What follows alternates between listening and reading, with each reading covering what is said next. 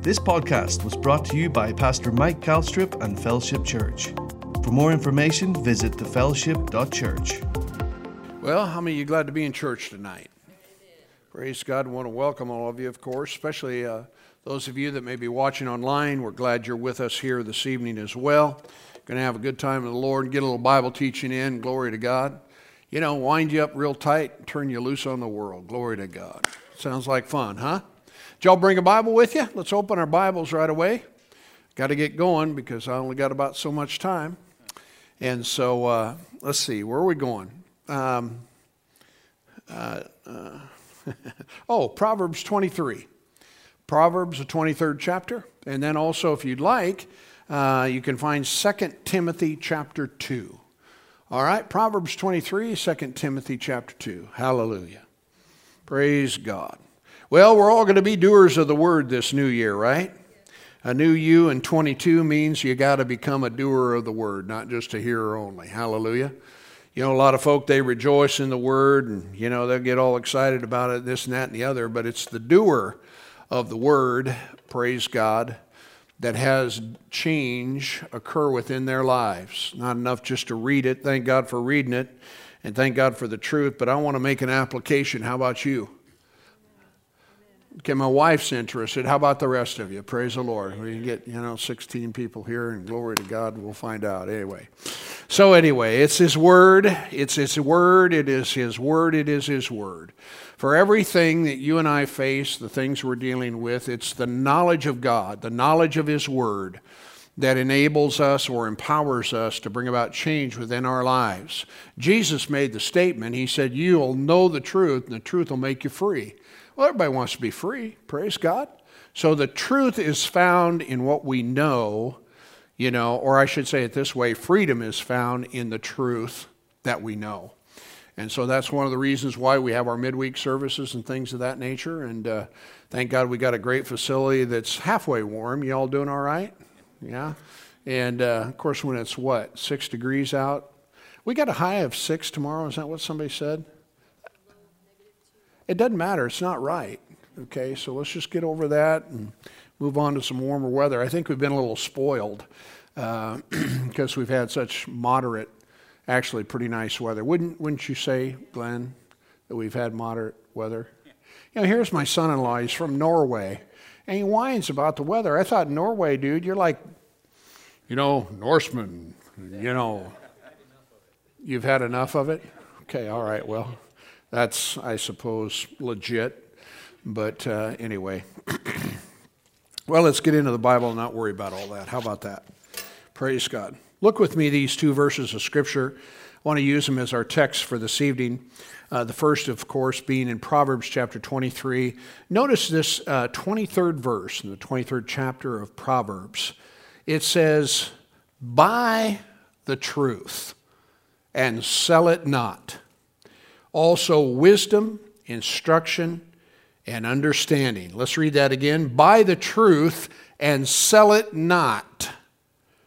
But also it says wisdom, instruction, and understanding. You know, in other words, you, you talk to some people, you know, and they say, well, you, are you in the stock market? You know, do you trade stocks and things of that nature? And, and sometimes you'll run across a person who say, well, you know, I don't, I don't trade uh, stocks and things like that. I invest.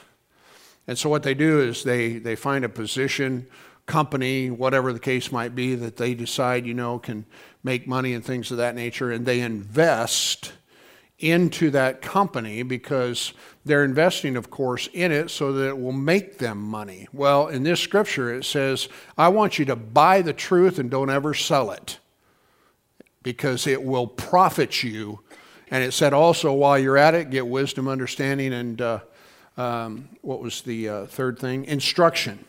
So, if you and I are to get where we want to go in life, if we want to succeed in the things that we feel like, you know, that God has placed within our hearts, then we have to find out the truth or buy the truth, praise God, get the truth, and don't ever let go of it. Don't ever sell it. Let's look at this other verse of Scripture as a companion to uh, this verse here in 2 Timothy chapter 2 and verse 15. Notice it says here, And Paul was writing, talking with Timothy in verse 15. 2 Timothy 2 and 15, it says, study. Everybody say study. It should it could say give diligence. I use the King James, but it says give diligence or study to show yourself approved unto God, a workman that needs not be uh, to be ashamed, rightly dividing the word of truth.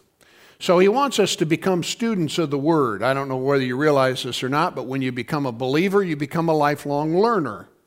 And God wants you to learn or study the Word of God. And He says, so that you may be able to rightly divide the Word of truth. Well, if He wants us to rightly divide it, then there is that capability or possibility that you could wrongly divide it. Huh? In other words, you could distort what it is it said and, you know, make the Bible say something maybe that it didn't say. So we have to become students, you know, so that we understand the whole counsel of God, especially where the New Testament is concerned. And so he wants us to give diligence to it and study the Word of God so we know. And then one more scripture that we'll, we'll read before I get into some of my comments is in Romans chapter 12 and verse 2. And again, this is a familiar portion of Scripture, perhaps with many of you. But notice it says in uh, chapter 12, verse 2, it says, And be not conformed to this world. Well, again, if it says that we're not to be, uh, the possibility exists that we could be, even as Christians. Huh? You know, I mean, it's one thing. He's, he's writing to the, church, uh, the, the saints that be at Rome.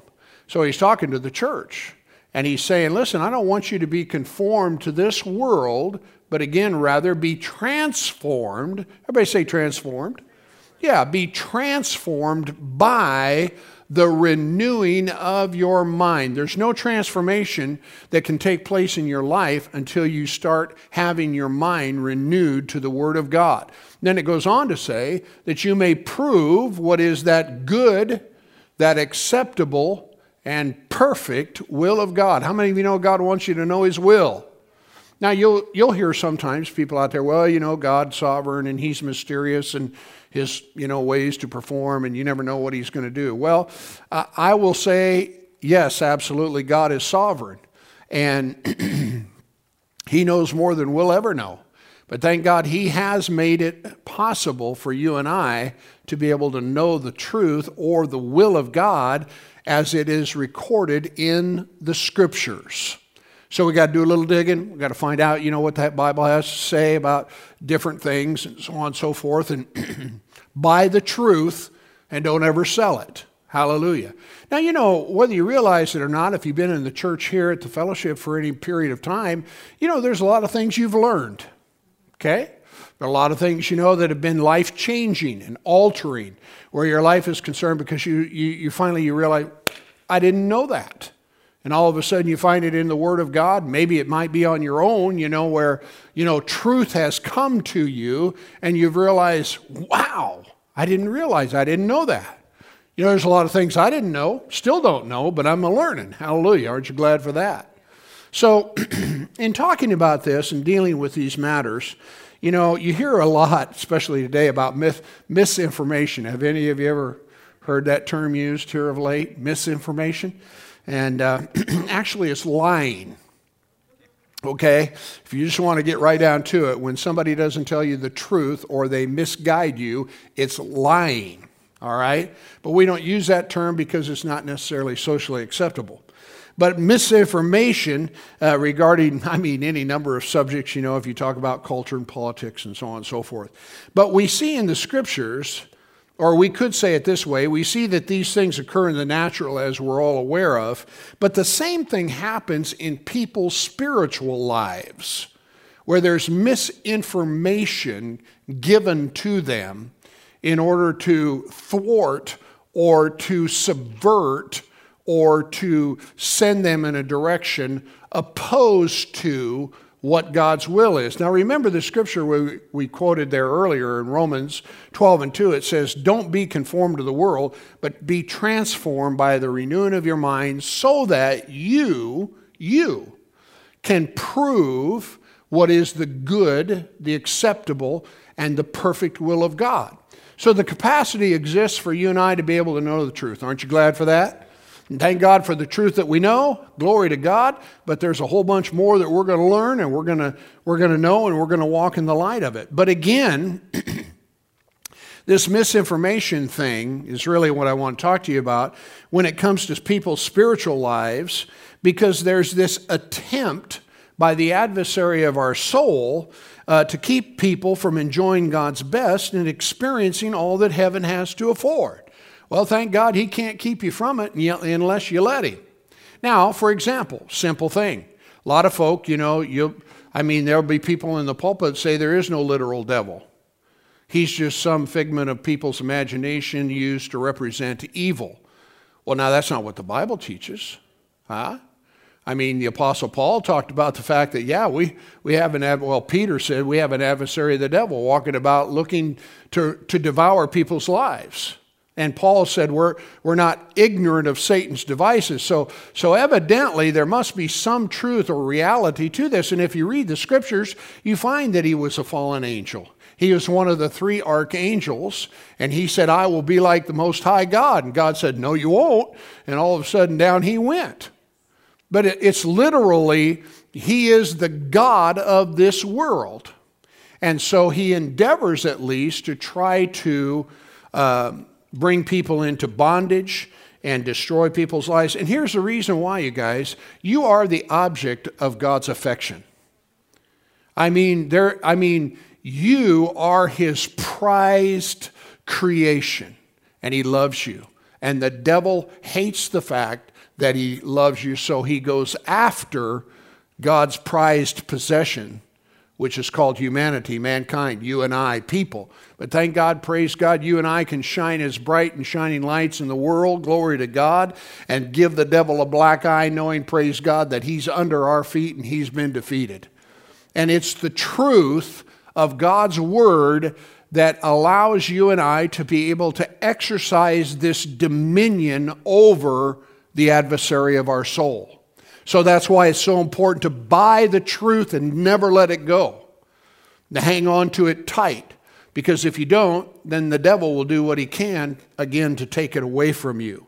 And uh, so I want to talk to you about how you can see to it that you don't become a victim of the devil and not only that, because of his deceptions, become incarcerated by the lies of our adversary. And, and when you think about it, he is a defeated foe. Jesus went to the cross. He, he died for the sins of the world. He rose victorious. Glory to God. The Bible says that Jesus spoiled principalities and powers. Glory to God. Made a show of them openly, triumphed over them in it. So thank God we have victory. But you got to walk in the light of the Word of God in order to enjoy that victory. Are you listening to me? So you can't fall into the traps or the deceptions that hell offers. You know, you got to pass them up. Everybody say, I think that's a good idea. Yeah, glory to God. For sure it is. And it's important that we understand these concepts when it comes. Because again, the only weaponry that hell or Satan has against the believer is lies and deception. He has to deceive you. See, when, when, you, when you embrace a lie, you empower the liar. But if you say, no, that's not true, I ain't taking that. You know, that's what's going on right now, you know, within the world. They're, they're pitching all these lies to people trying to get them to bite. And, they're, and people are realizing, like, this is a bunch of junk. What in the world are we doing here? You, you with me? Well, so in the natural, you see that occurring. Well, uh, who do you think's father in this whole mess? The God of this world, Satan himself, to try to bring people into bondage. But thank God we don't have to do that. Amen? Look with me to Genesis chapter 3. I want to look at a few scriptures here uh, uh, to help us in our understanding a little bit. You know, before I got saved, well, I didn't know nothing about nothing. But then when I got saved, you know, even the idea, like I said, you know, of the God of this world or the, my real adversary is not my neighbor, but the devil, you know, I, I didn't know any of that. You know, I just was out there banging around just like everybody else. But thank God I started getting hold of the Word. Now, notice here in, in Genesis chapter 3, notice it says here now how, uh, this is the King James, it says, Now the serpent was more, what's your king, uh, what does it say? Subtle? Okay. Does your Bible say anything different than that? Cunning, crafty. Anything else? Shrewdest. So, so what I want you to realize is, is that there's a description here that's, that we're being given. And it says, Now the serpent was more subtle, shrewd, crafty, or cunning than any of the beasts of the field which the Lord God had made. And he said unto the woman, Now, has God really said that you shall not eat of every tree of the garden? The woman said to the serpent, Well, we can eat of the fruit of the trees of the garden, but free the, but of the fruit of the tree which is in the midst of the garden, God has said that you cannot eat of it, neither shall you touch it, lest you die. And then notice the serpent gave this woman this flat out lie in verse 4 and said, You won't die. God knows.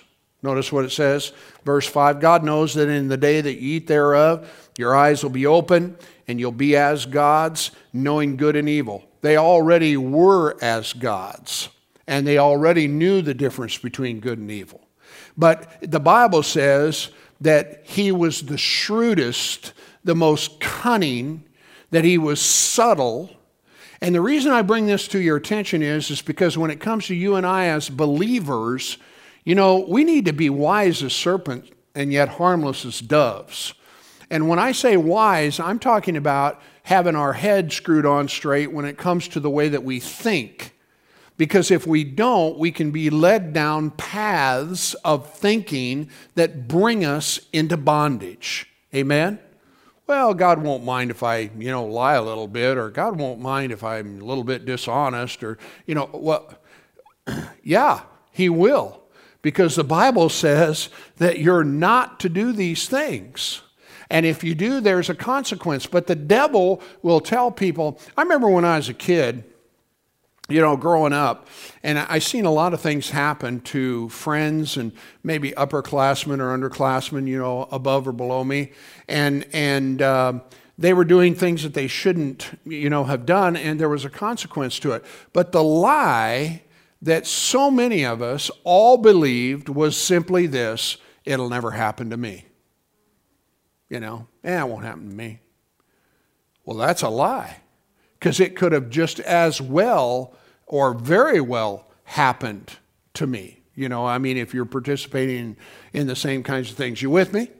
But it's a subtle kind of lie that somehow makes you think that you are exempt from consequences as it relates to wrongdoing or whatever the case might be.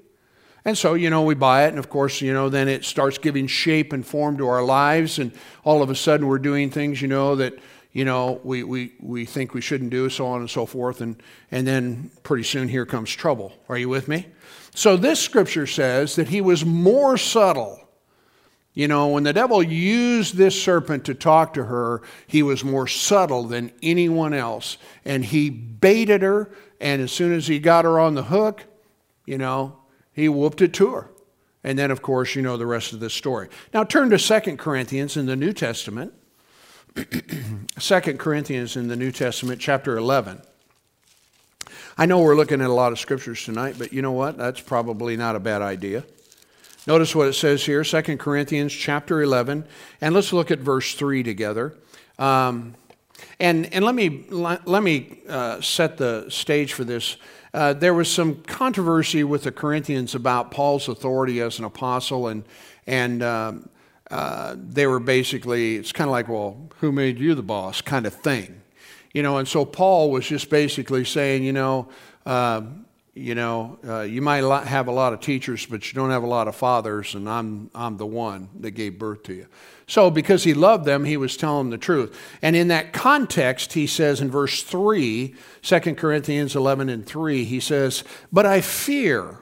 In other words, I'm concerned for you, lest by any means, as the serpent beguiled Eve through his subtlety, so your minds should be corrupted from the simplicity that is in Christ. So, in other words, he was concerned about the fact that they had accepted things that weren't true and it had the, the possibility or the potential, at least, to overthrow them. Does that make sense to you? Okay? And so he's addressing that in this particular situation. Back up to the second chapter of Second Corinthians. And the Apostle Paul is dealing with another situation where there's basically there was an immorality within the church and they just they he told them how to deal with it in the first letter he wrote to them. And then in the second letter the guy who was involved in all of this repented. Everybody say hallelujah. So he's now addressing the man's repentance about you know um, receiving him back into it and uh, the sheepfold instead of harboring you know ill will or unforgiveness or whatever the case might be because of this person's mistake. And that's kind of the the, the setting for this. And he said uh, um, notice in verse 10, he said, To whom you forgive anything, I also forgive. He said, For if I forgive uh, anything to whom I forgave it, uh, for your sake forgave I it in the person of Christ. So that, that gets a little wordy, but notice what he then says in verse 11 Lest Satan should get an advantage of us, for we are not ignorant of his what? Devices, schemes. He was more subtle. He was more cunning. He was shrewd.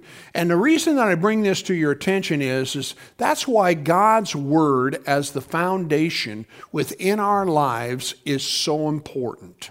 Because if you don't establish your mind, your thinking, your belief, all of these things upon the known will of God, then you'll end up in places that you don't want to be in. And thank God we can. Okay? You know?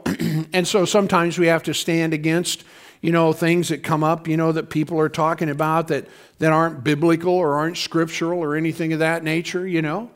And uh, thank god we can do that. We're not against them but truth is truth. Are you with me? You, you just say well no huh we ain't buying that. I'm not buying that.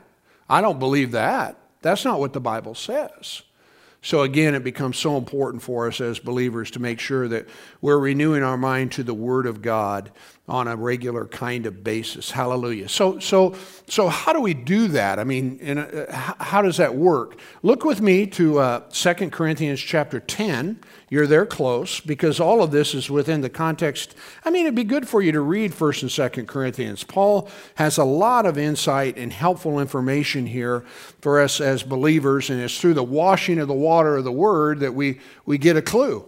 Okay?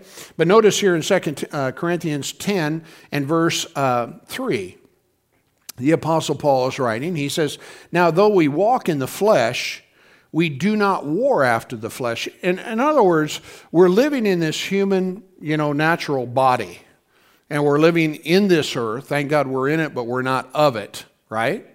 And so he says, even though we walk in the flesh, our warfare, the, the battle, the issues that you and I are having to deal with are not carnal or according to the flesh.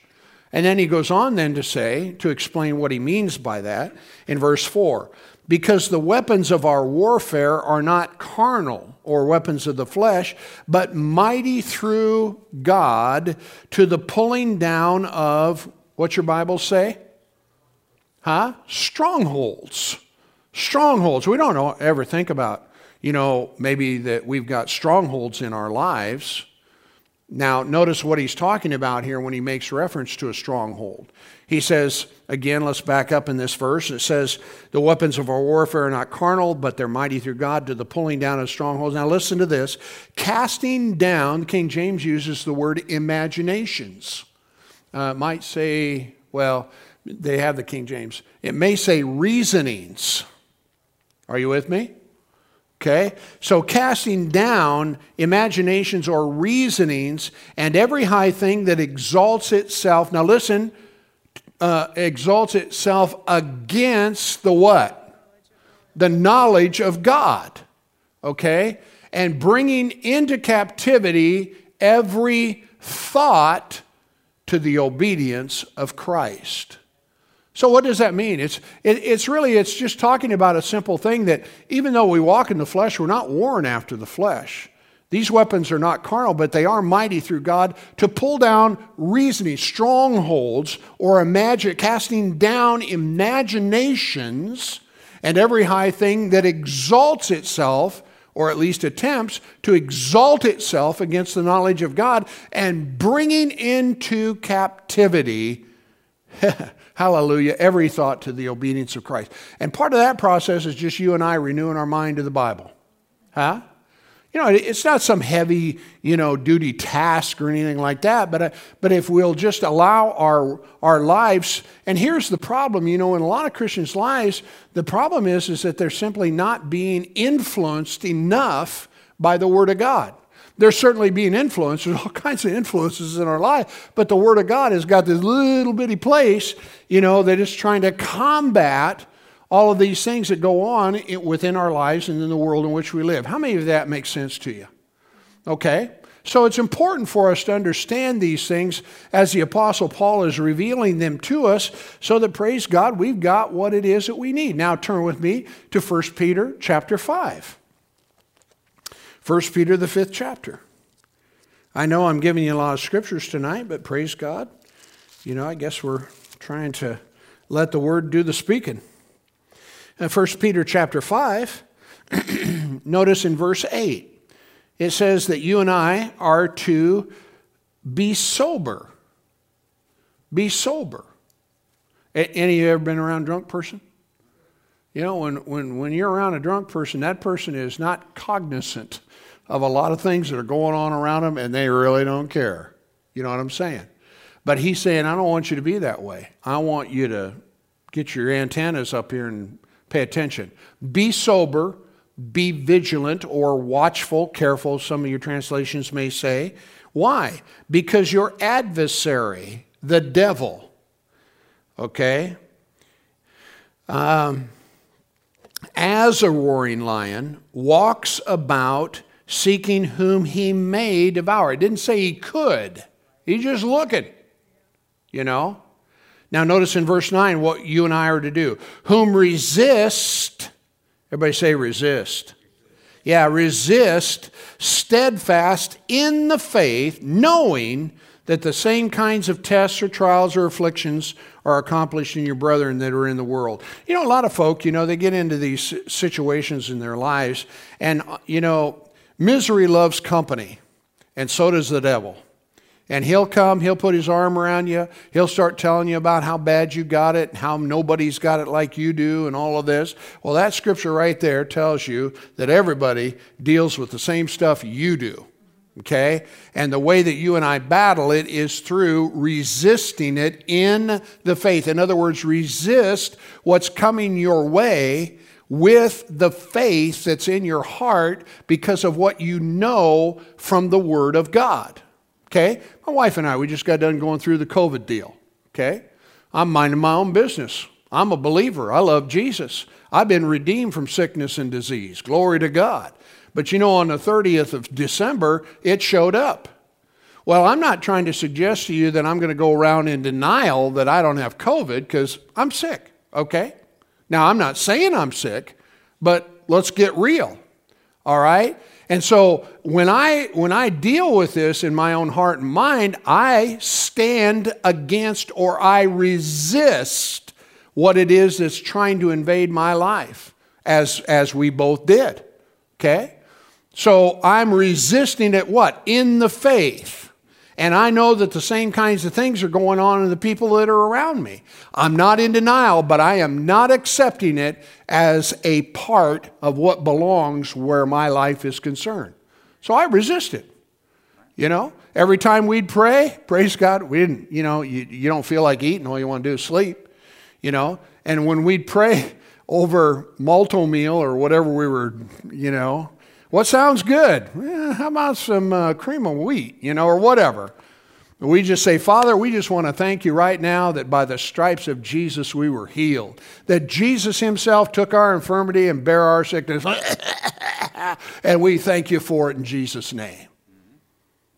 You say, well, that's foolish. Well, you can do what you want. But I'm telling you what, I've come to know the truth, and the truth says that it'll make me free. And so I'm standing here today, glory to God. You say, well, you know, but if you really had faith, you wouldn't. Now, come on, man, give me a break. I'm living in this world. I'm not of this world. I don't have to accept what's going on in the world. I can resist it. I can stand against it in the name of Jesus. And He said, praise God, that He would deliver me. So that's where my faith is. Amen? Sooner the better. Are you listening to me? But, but the whole reason that I bring this, this, this line of thinking up uh, to you tonight is, is because if you're not careful, human reasoning, you know, a lot of people when these things, well, you know, I thought that the pastor said, you know, that we were redeemed from sickness and disease, you know, and really if we were, then how come we're doing this? And that must not be true. I mean, you know, that's all a bunch of junk, you know, this whole faith stuff, it don't work. Oh, yeah, it does work.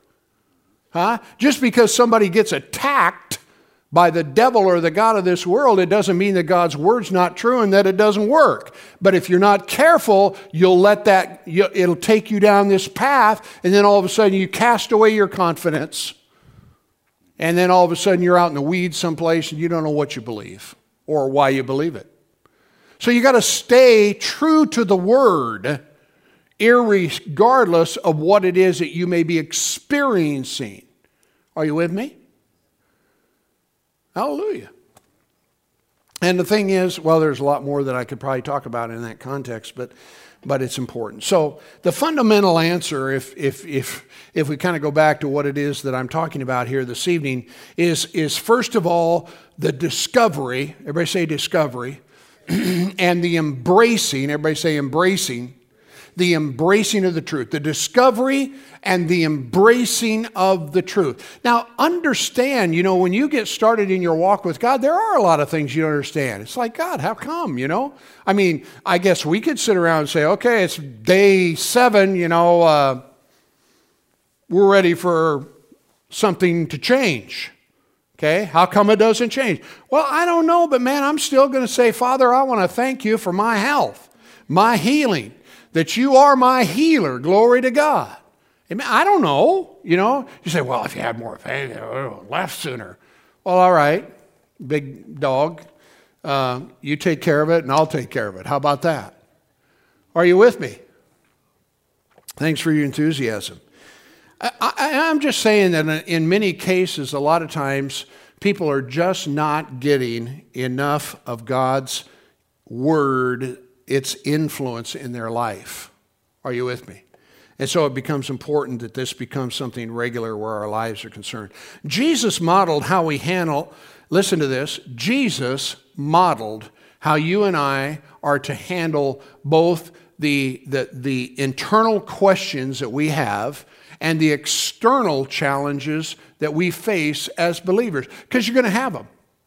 You know, I mean, in your brain, you're, you're trying to, you know, understand this. There's the internal questions, there's the external challenges that you have to deal with. And Jesus modeled how it is that we're to deal with it. Turn to Luke chapter 4.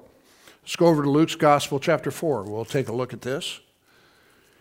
Boy, you guys are good listeners. Hallelujah. Luke chapter 4. Glory to God. Here, here's a pattern uh, uh, a mold, if you want to call it that, a template, maybe is a better way of putting it, that you and I can use uh, that he dealt with.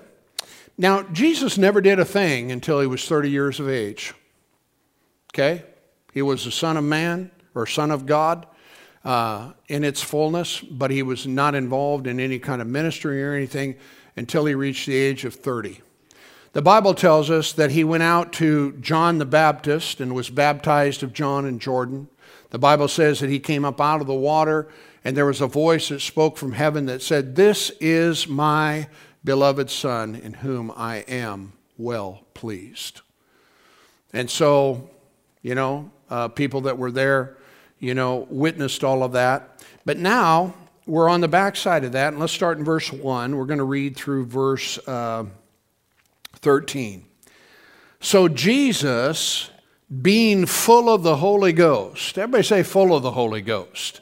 Yeah, he got baptized in water, and the Spirit of God descended, and it says, being full of the Holy Ghost, he returned from Jordan and was led by the Spirit out into the wilderness, probably to get his marching orders and what it is that he was going to be doing. Verse 2 it says, And being 40 days uh, tempted of the devil, and in those days he did eat nothing, and when they were ended, he afterwards was hungry. So the devil said to him, you know, and isn't this just like the devil to wait until you're at your weakest and then to come and proposition you? It's just like him.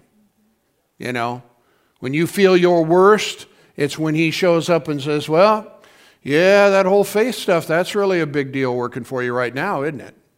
You, you, you with me? And that's exactly what happened. So he said to him, If you be the Son of God, command this stone that it be made bread. Now let's, let's stop for a minute and let's, let's ask ourselves what's the temptation that Jesus is dealing with here?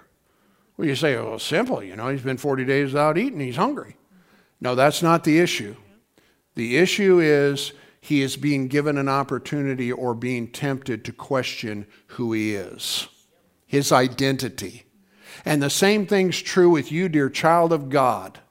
So many times, you know, we question whether God loves us. And I made mention of that song that I listened to here a while back, you know, that, you know, I was wondering whether God was really faithful. What a bunch of junk. I mean, what an absolute bunch of junk. It, it appeals to the solical part of people's emotions, but it does nothing to help them in terms of the reality of God's living word and who He is, where His nature and where His character is concerned. Sells a lot of records, probably, but it ain't worth a hoot in any place to have as far as the way that you believe. Are you with me? So, in this case, Jesus' temptation was to question whether he was the Son of God or not. Okay? So the devil baits him and says, Well, you know, if you are, man, turn the stone into bread. Then we'll all know. Well, thank God he didn't bite. And notice what it goes on then to say. The devil said this to him, and in verse 4, Jesus said, He answered him, saying, What's the next three words? Huh? It is written. Glory to God. Man shall not live by bread alone, but by every word that proceeds, every word of God, or every word that proceeds out of the mouth of God. Well, then the devil took him up to a high mountain and showed him to the kings, all the kingdoms of the world.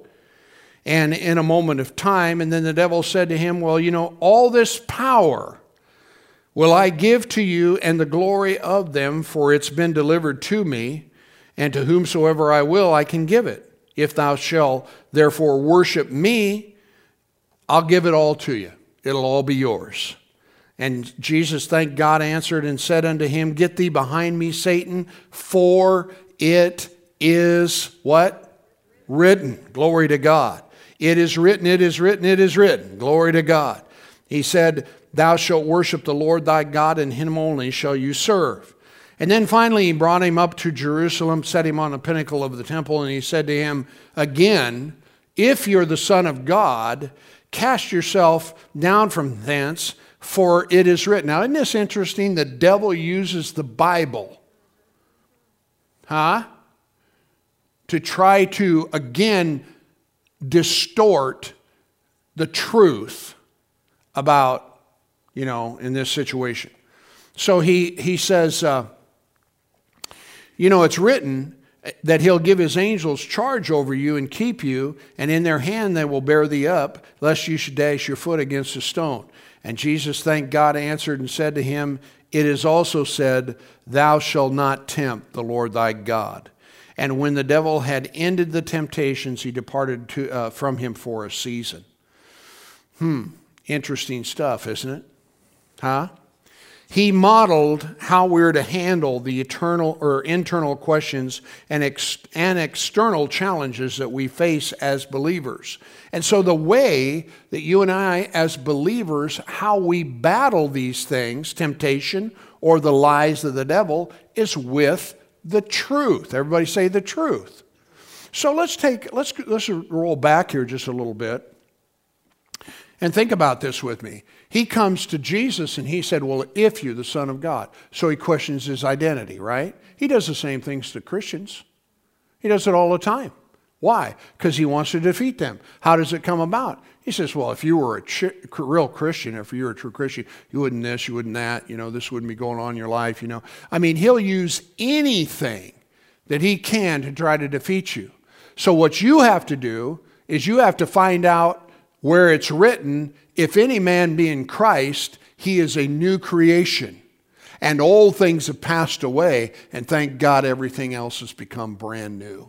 I'm a new creation in Christ. And not only that, but this whole plan that God instituted was His idea. All these things are of God, who has reconciled us unto Himself. God loves you, man.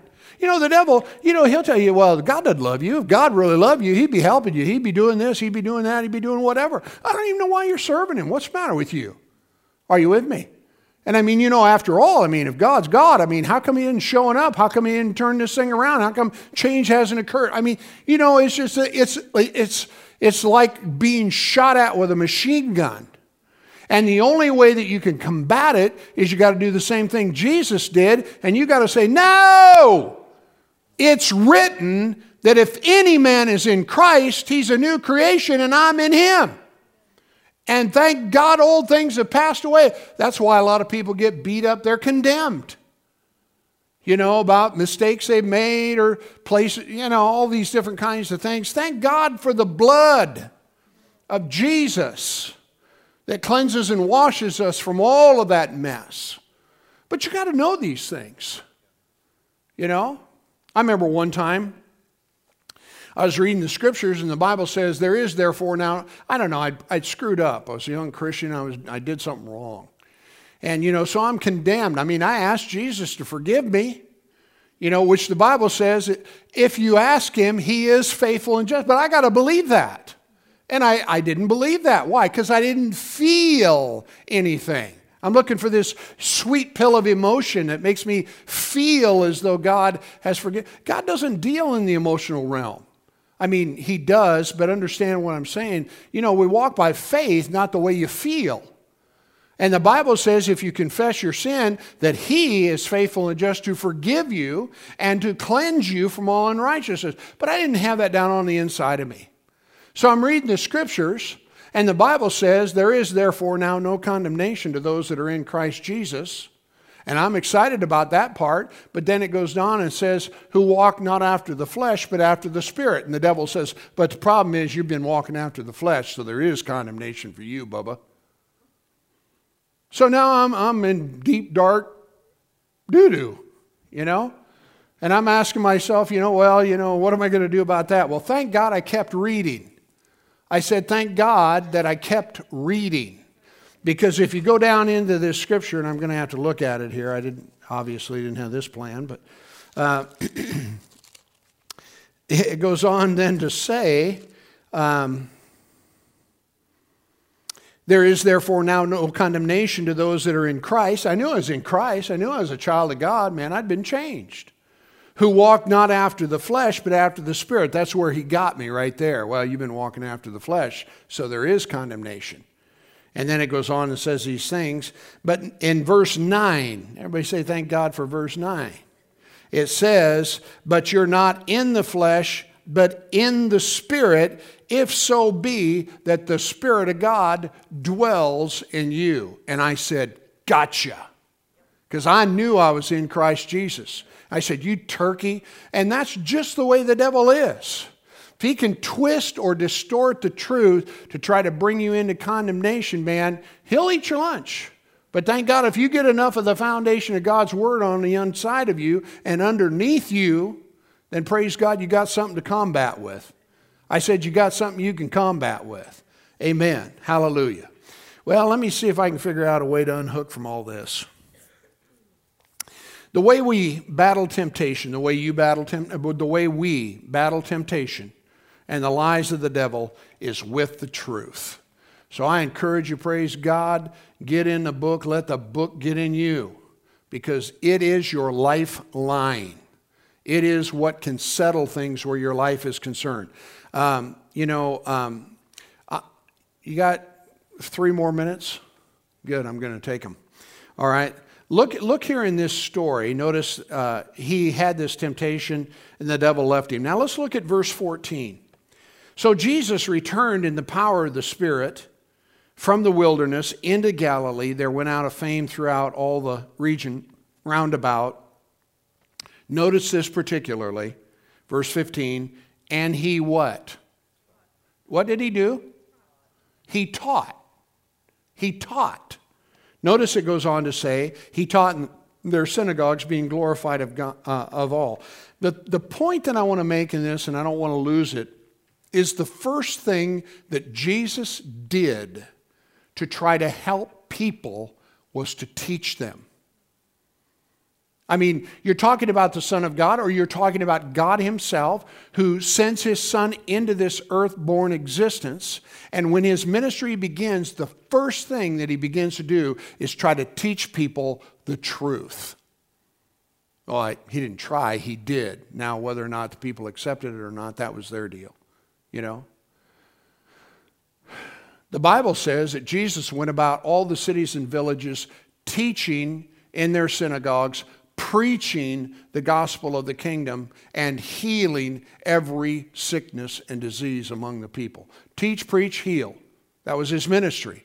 But he taught. And you know, you can't, sometimes you can't hardly get somebody to sit down like what you're doing right now and listen to the Word of God for an hour. You know? So, you know, it's like, well, dude, if you got a little 20 minute sermonette thing you got going on, I'm, I'm, I got time for that. Well, dude, you might as well go sit in the car because we need the washing of the water. We need a saturation of the Word of God. You got all this junk on the inside of you, and you want a 15 minute squirt gun thing to try to fix all your stuff. And that don't work. Okay? I'm sorry, don't work. You got to be all in, baby. Huh? You know, when you push a button, when you decide which one, which car wash you get, you're, you're after, the works. Okay? You want it all. Hallelujah. And, and so, uh, so anyway, he taught him. Verse 16. Then he came to Nazareth where he'd been brought up. Okay, so he's coming to his own crib or hometown. People, everybody knows him. And it says that as his custom was, he went to the synagogue on the Sabbath day and he stood up to read. There was delivered unto him the book of the prophet Isaiah. And when he had opened the book, he found the place that it was what? He found the place that it was written. He said, The Spirit of the Lord is upon me because He's anointed me, and so on and so forth. And then he said, Today this scripture is fulfilled in your ears. There's a lot that we could get into with all of that, but I want you to, I want to focus on this final point, and that is He found the place where it's written.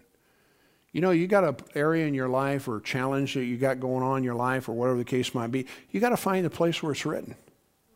Find the place where it's written that you're a new creation. Find the place where it's written that says you're more than a conqueror. Find the place that is written that greater is he that's in you than, than he that's in the world. Find the place where it's written that himself took your infirmities and bare your sicknesses. Find the place where it says that because of his grace, though he was rich, yet for your sake he became poor, so that you through his poverty could be made rich.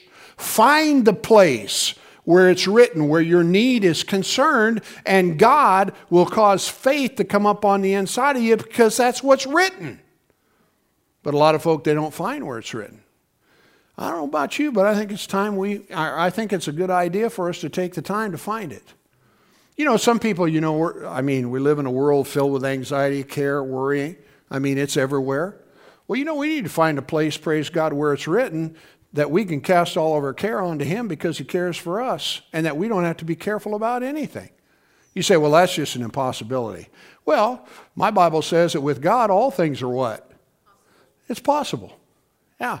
And that doesn't mean you don't fight battles, you don't deal with, you know, whatever the devil's throwing at you because of circumstance and everything. But I'm telling you what, praise God, He's redeemed us, He loves us, and He wants to put us over. And I'm out of time. So hopefully, praise God, some of these things, you know, will help you uh, and bless you. There are a lot of other things that I could talk about, but I think you got a, a pretty good shovel full, huh? You know, you just take this home. You say, well, what do I do then, Pastor? I want you to just go home and feed on, meditate on, think about the Word of God, particularly the epistles and the Gospels, the New Testament. And just let, you know, give your brain a good soak, you know? Hallelujah, it'll bless you. And it'll help you, put you over in life. That way you can combat some of the goofed up, you know, things that people come up with. How many of you know people do come up with goofed up things? Oof, duh. Well, thank God you don't have to. We'll just stay screwed onto the right bolt. Isn't that right? Why don't you stand with me? Uh, you've been sitting there for 45 minutes or so. Give you a chance to stretch. We'll just commit these things to our, to our hearts here as we pray. Praise God. Hallelujah. Father, we're just so grateful for what it is that you've done. Hallelujah. To turn the light on in our lives, the redemption that Jesus provided for us. Help us, Father, to walk in the light of that word. As we come before you tonight, Father, we just commit these things. Father, help us not to fall prey to the subtleties of Satan. And Father God, help us to understand what it is that's going on in our lives. You're not the author of confusion, Father. You're the author of peace.